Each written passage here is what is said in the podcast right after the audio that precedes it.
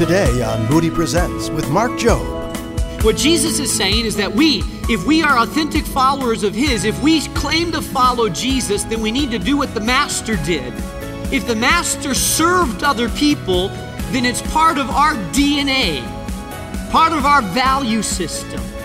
Part of what we do is to roll up our sleeves and to serve the people around us and to serve the communities around us and to get involved in helping people that have need because we realize we are following the ways of Jesus. And if our master did it, listen, so do we.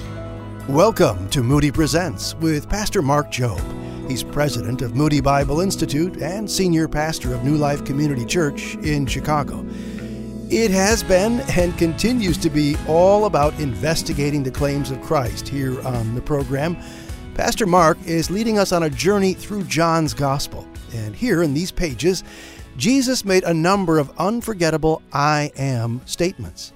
But what does Jesus really mean when he says he is the way, the truth, and the life? That's John 14, verse 6. How does all this apply to you and me? For one thing, as followers of Jesus, we're not supposed to be sitting on the sidelines. Christ modeled for us what an authentic follower should look like. And that's just where we're headed today as we continue our study in the book of John. Now, here's Pastor Mark Jobe on Moody Presents. John 13 and 14 talk about what it means to be an authentic, true, real follower of Jesus Christ. Jesus knew that in just a few days he would be crucified. Normally, when someone is reaching the last days of their life, they focus on things that are really important. How about it? I've been at the bedside of many people that were facing their last few hours of life or last few days of life. I've had a lot of, because I'm a pastor, I've had a lot of those private one on one conversations with people that knew that in a few hours they would no longer be living on earth. And I've noticed that the conversations of people that know they're going soon, they're always about important issues of life. I've never had someone say, Well, let me talk to you about the scratch in my car that I got two weeks ago I want to talk about politics or the economy or the weather. Normally, their conversations revolve around God and family, things that are important. Like, I want to get things right with my son who I haven't talked to in a long time. My soul is in a bad place. I need to really make things right with God. Last year, I went into a man's room and he knew he was dying of cirrhosis of the liver. He wasn't a churchgoer, but he had family members that attended this church, and so he wanted to see me. He knew he only had a few days left to live. I went into his room and asked everybody else to go out so we could have a private conversation. I said to him, So, what's on your soul? What's on your mind right now? He looked at me, and a big tear rolled down the side of his face, and he said, Redemption. I need redemption. I'll never forget that. He knew that he had lived a lifestyle that wasn't, it was pretty wild and reckless. But in his last moments of life, he understood I need the redemption of a Savior. I need a second chance before I meet my Maker. I need to get things right with God as Jesus is facing the last hours of his life, he talks about things that are really important to his disciples. And he, in essence, if you look at chapter 13 and 14 of John, you'll discover that Jesus is giving a authenticity test. He talks to his disciples about what it really means to be a true follower, and he gives what I would say were four tests of what it means to be a real follower and to be able to distinguish between a true follower and one, someone that is not a true follower. Now, we do tests for a lot of things, don't we? Have you ever been to a store and given someone a $20 bill and they put it up to the light and check it out or they run it through a machine? Or happened to anybody here? why does it happen to me? I must have a like a convict looking face or something because it happens to me at times. And they would just want to make sure that this is the real thing, that it's not a counterfeit because it may look like the real thing, but if it isn't the real thing, it doesn't have value. If you ever go to a jewelry store, you want to test whether it's real gold or whether it's going to start turning green within two weeks, right? I was in China a couple years ago, a beautiful nation, 1.6 billion people. But their laws of patenting aren't the same as ours, so they do a lot of knockoffs of brand names and put the brand on them. And so as you're shopping there, looking around, you always ask, is this the real thing? Or is this a counterfeit? Is it, is it the real one or not? Jesus is looking at his disciples and he's telling his disciples four things that will help them understand if they're really in line with what it means to follow Jesus or not. So I want you to take your Bibles and turn to John chapter 13, and we will begin by looking at the first test of what it means to be an authentic disciple. The setting is that they were about to eat what we call the Last Supper. Now, many of you are familiar with the term the Last Supper. You may have seen the painting by Leonardo da Vinci called The Last Supper. Right now, it's, I believe the uh, original painting is found in Milan. Now, when you think the Last Supper, I don't want you to think Leonardo da Vinci's Last Supper picture because there's a lot of things wrong about that picture. First of all, how come they're all sitting on the same side of the table? First thing that's wrong. Secondly, how come they look like, well, they look like the Rolling Stones? They're all white, blue-eyed, and listen, they were they were Jewish, so they're going to be a lot darker, a lot darker in their skin. And thirdly, the table that they're sitting at is all wrong. In the days of Jesus, they did not sit at tables like that. They did, in fact, they didn't sit at chairs when they ate supper. They would actually, the tables were about this high, and they would recline on pillows, large pillows, around the table. They would lean on one arm and eat with another arm. And that's how they would celebrate their meals. That was the, the form and tradition of the day. So Jesus was approaching the Last Supper. His disciples are inclined around the table on pillows. They're eating what would be the final supper that they would eat together. And Jesus begins this intense conversation with them about what it means to follow him. And I'm going to begin reading in verse 12. It says, When he, referring to Jesus, had finished washing their feet, he put on his clothes and returned to his place and, says to, and said to his disciples, Do you understand what I have just done for you? He asked them. Verse 13 You call me teacher and Lord, and rightly so, for that is what I am. Now that I, your Lord and teacher, have washed your feet, you also should wash one another's feet. I have set you an example that you should do as I have done. I tell you the truth. No servant is greater than his master, nor is a messenger greater than the one who sent him. Now that you know these things, you will be blessed if you do them. The first test that Jesus gives his disciples is what I call the mindset test. The mindset. The mindset of a servant leader. What had just happened? Well, in the Jewish culture, people traveled around, usually they walked on dirty, dusty roads in sandals. So it was customary if you were going to go have a meal, especially a formal meal, at someone's house, that the servant of the house or the person of the lowest position of the house would come and before you had supper together, they would wash their feet. Why? Well, you're about to lay around a table with people's feet close to your face, so you don't want dirty feet close to your food and close to your face. So it was customary that people would wash their feet. The servant would wash people's feet, and then they would all eat at the table together. In this case, they had arrived at the upper room, and none of the disciples had offered to wash their feet. Why? They had just been having a conversation about who was going to be the greatest in the kingdom. They were arguing about who was closest to Jesus and who would be sort of vice president of the kingdom and who would have the highest position. So when they got inside the room, none of them wanted to wash anybody else's feet because that would be a sign that they were subservient to someone else.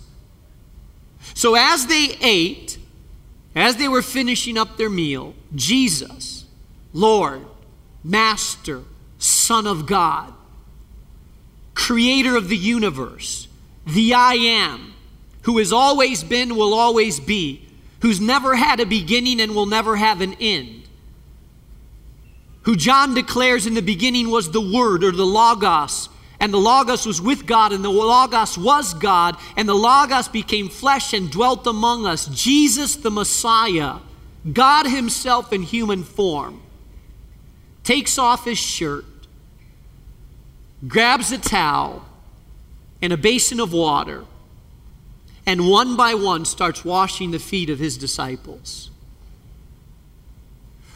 Now you can imagine what the disciples were thinking at the time. I don't know if you've ever had someone wash your feet. It's a little bit awkward, actually, to have another person wash your feet, especially if you're unprepared. Oh, I know some of you ladies have pedicures. But you you go ready for that. You wash your feet, make sure they're all ready for that, and you go have your pedicure. But, but I'm not talking about that. I'm talking about dirty feet. Jesus himself, taking his disciples' dirty feet in his hand, washing between the toes, soap, and then drying their feet off one by one. I'm sure as he did that, every disciple bowed his head somewhat in shame, thinking, I should be doing that to Jesus and the other disciples. When Jesus was done, he said, Listen, what I have done to you, you need to do to others. Now, he wasn't talking about foot washing merely, he was talking about the act of servanthood. He was talking about acts of service to help other people out. He was talking about taking the towel of servanthood and serving other people and not thinking that you're at a position where you, you don't want to serve because that's beneath you. And he tells the people, listen, if I, your Lord and teacher, your rabbi, have done this, how much more should you be doing this? Thank you, Pastor Mark. We're going to pause for just a moment in our message about the claims of Christ so that we can tell you about an important resource available right now at our website, moodypresents.org. It's called The Overcoming Life by D.L. Moody. Written more than a century ago, I was amazed when I picked this book up. Let me share with you this excerpt. Moody says, I have either got to overcome the world, or the world is going to overcome me. I've either got to conquer sin in me and get it under my feet, or it is going to conquer me. Well, there are so many engaging stories, so much great application for Christian living in this book. I highly recommend D.L. Moody's The Overcoming Life. And it's yours as a thank you for a gift of any amount when you give online at moodypresents.org. Head to moodypresents.org, and on the left side of the page, you'll see Moody Presents Resource. Give it a click, give a gift of any amount, and we'll send you D.L. Moody's The Overcoming Life. It's our thank you to you at moodypresents.org. Now back to our message. Here's Pastor Mark. I remember the first time that I ever was around a foot washing. Years ago, I was just a kid, and there was a fellow that was walking across across Spain. I grew up in Spain, and he was walking he had a life size cross, and his calling in life was basically to carry this life size cross around the world and talk to people about Jesus. His name was Arthur Blessitt. And he had asked my father to walk with them, so they walked for miles, miles. He was carrying the cross. they walked. And at the end of a tired day where they had walked probably about 30 miles carrying this cross, talked to a lot of people, witnessed to people, my father and, and a few other people went in, into this trailer where, where they, the trailer that traveled uh, uh, beside them. And Arthur Blessitt, who walked the cross, he spontaneously just told the people that were there, Hey, thank you for walking with me in the cross. I'd like to wash your feet. And so he, he took a towel and he washed the feet of the people that had walked with him. And it was such a powerful moment for my father that this man that walked across would just humble himself and just wash his feet, that um, uh, it left a real deep impression on his heart and on his soul. What Jesus is saying is that we, if we are authentic followers of His, if we claim to follow Jesus, then we need to do what the Master did. If the Master served other people, then it's part of our DNA, part of our value system. Part of what we do is to roll up our sleeves and to serve the people around us and to serve the communities around us and to get involved in helping people that have need because we realize we are following the ways of Jesus. And if our master did it, listen, so do we.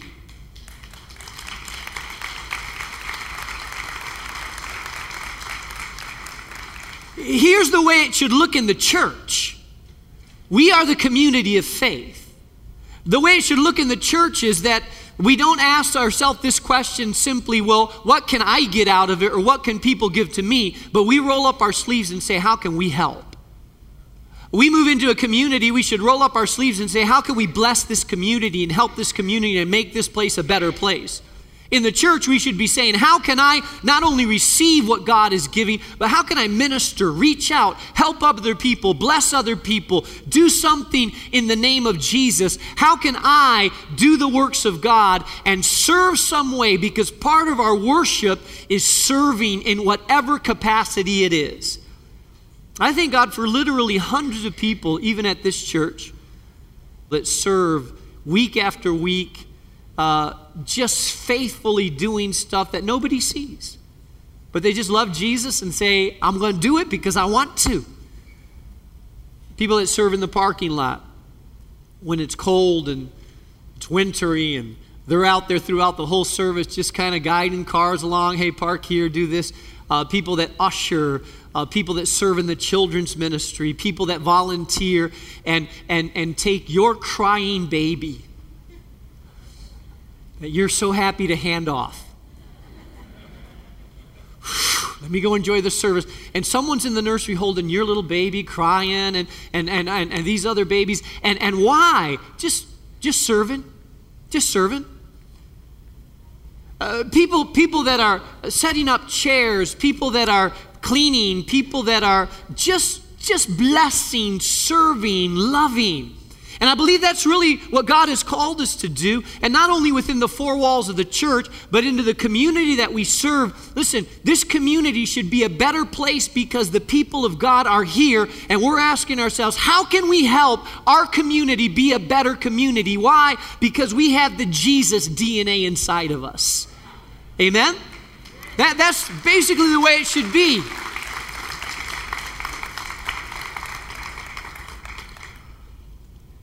Men, can I just challenge you? You want to be a real leader at your house? So, yeah, Pastor, I want to be the leader. Could you tell my wife I'm the leader? Let me tell you how to serve, how to lead. You need to lead like Jesus led. And he led by love and compassion, but part of his leadership involved a servant heart. You know, part of loving your wife is to say, honey, you know what? You, you, you worked hard today. Why don't, you why don't you take a seat on the couch today, sit back, relax? You know, here's your favorite magazine right there. I'm going to do the dishes, put the kids to bed. And not ask for sex later. How about that? Well, that would really, that would really blow her away. That would really blow her away. What I'm talking about, I'm talking about servant leadership. I'm talking about living in a way that, that we realize that part of our heart and our call is to, is to do the, the, the works and the deeds of Jesus Christ. Secondly, Secondly, the test of an authentic follower of Jesus Christ is what, what it tells us in the latter part of chapter 13. Jesus is talking to his disciples. He's just had the Lord's Supper.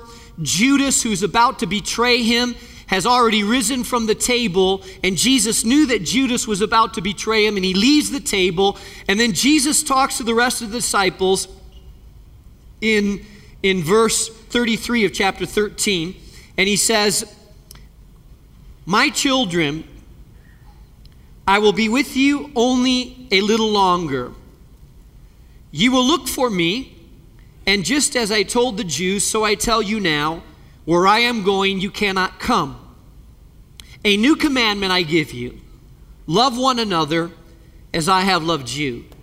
So you must love one another. By this will all men know that you are my disciples, if you love one another. Now, Jesus gives them another test of following him, and it's the heart test, and it's the love one another test. First, it's the servant test, then, it's the love test. I want you to notice this about what Jesus tells them. When Judas leaves, he looks at his disciples and he says, This is the mark of being my follower. This is how we'll, this is how people will know that you are truly followers of mine.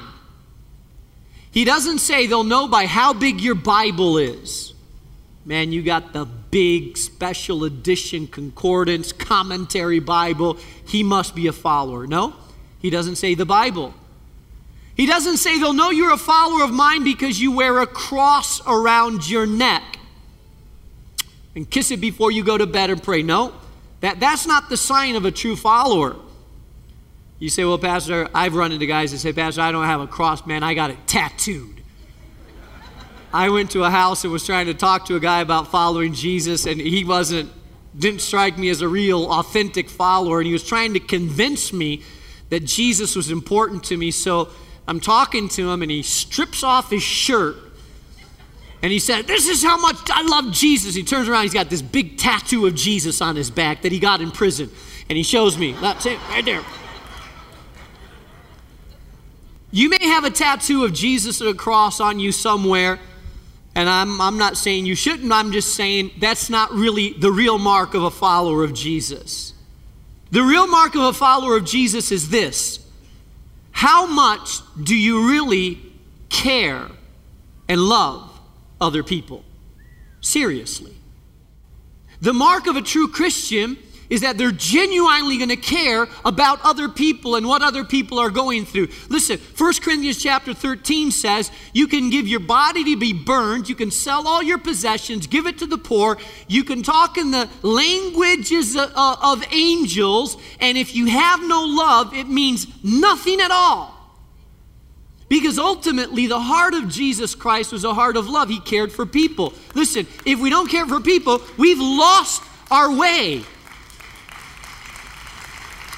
Yeah. It's one of the greatest characteristics. I run into people once in a while that kind of have this attitude Pastor, I really love God, I really love the Word, I just can't stand people. There's something wrong with that. Seriously. First John says, How can you say you love God that you cannot see, yet you hate the brother that you can see? You cannot hate people around you and claim to be a lover of God because what God will do is that God will soften your heart to care and love for people around you. That's part of it.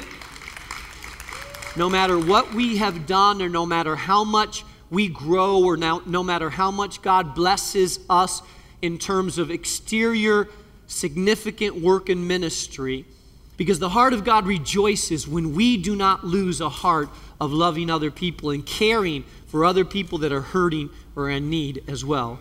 Amen? Our thanks and an apology to Pastor Mark Jobe because we really regret having to stop right here in the middle of some very important applications, but we'll pick up next time as we're together. Meanwhile, we invite you to our website, moodypresents.org, where you can hear this program again, and then why not bookmark our page so you can find it again moodypresents.org. While there, we invite you to get your own copy of The Overcoming Life by D.L. Moody. It's available to you, our Moody Presents listeners, for a gift of any size. Can I share with you a quick excerpt? Moody writes Some people go back into the past and they rake up all the troubles they ever had, and then they look into the future and anticipate they're going to have still more trouble. And they go on reeling and staggering all through life. They give you the cold chills every time they meet you. They put on a whining voice and tell you what a hard time they've had. I believe they embalm their troubles and bring out the mummy on every opportunity. Meanwhile, the Lord says, Cast all your care on me. I want to carry your burdens and your troubles. You see how practical this book is? We'd love to send you a copy of The Overcoming Life. And again, it's yours for a gift of any amount at moodypresents.org. That's moodypresents.org. Much more to share from today's message. I'm John Gager, inviting you back next week for more of Moody Presents, a production of Moody Radio, a ministry of Moody Bible Institute.